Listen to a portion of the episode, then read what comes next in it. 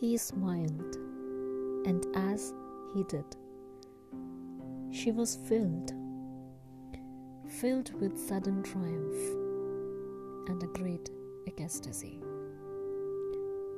For she knew then that he was hers and she loved him. She loved him, and it was something she had known from the very beginning.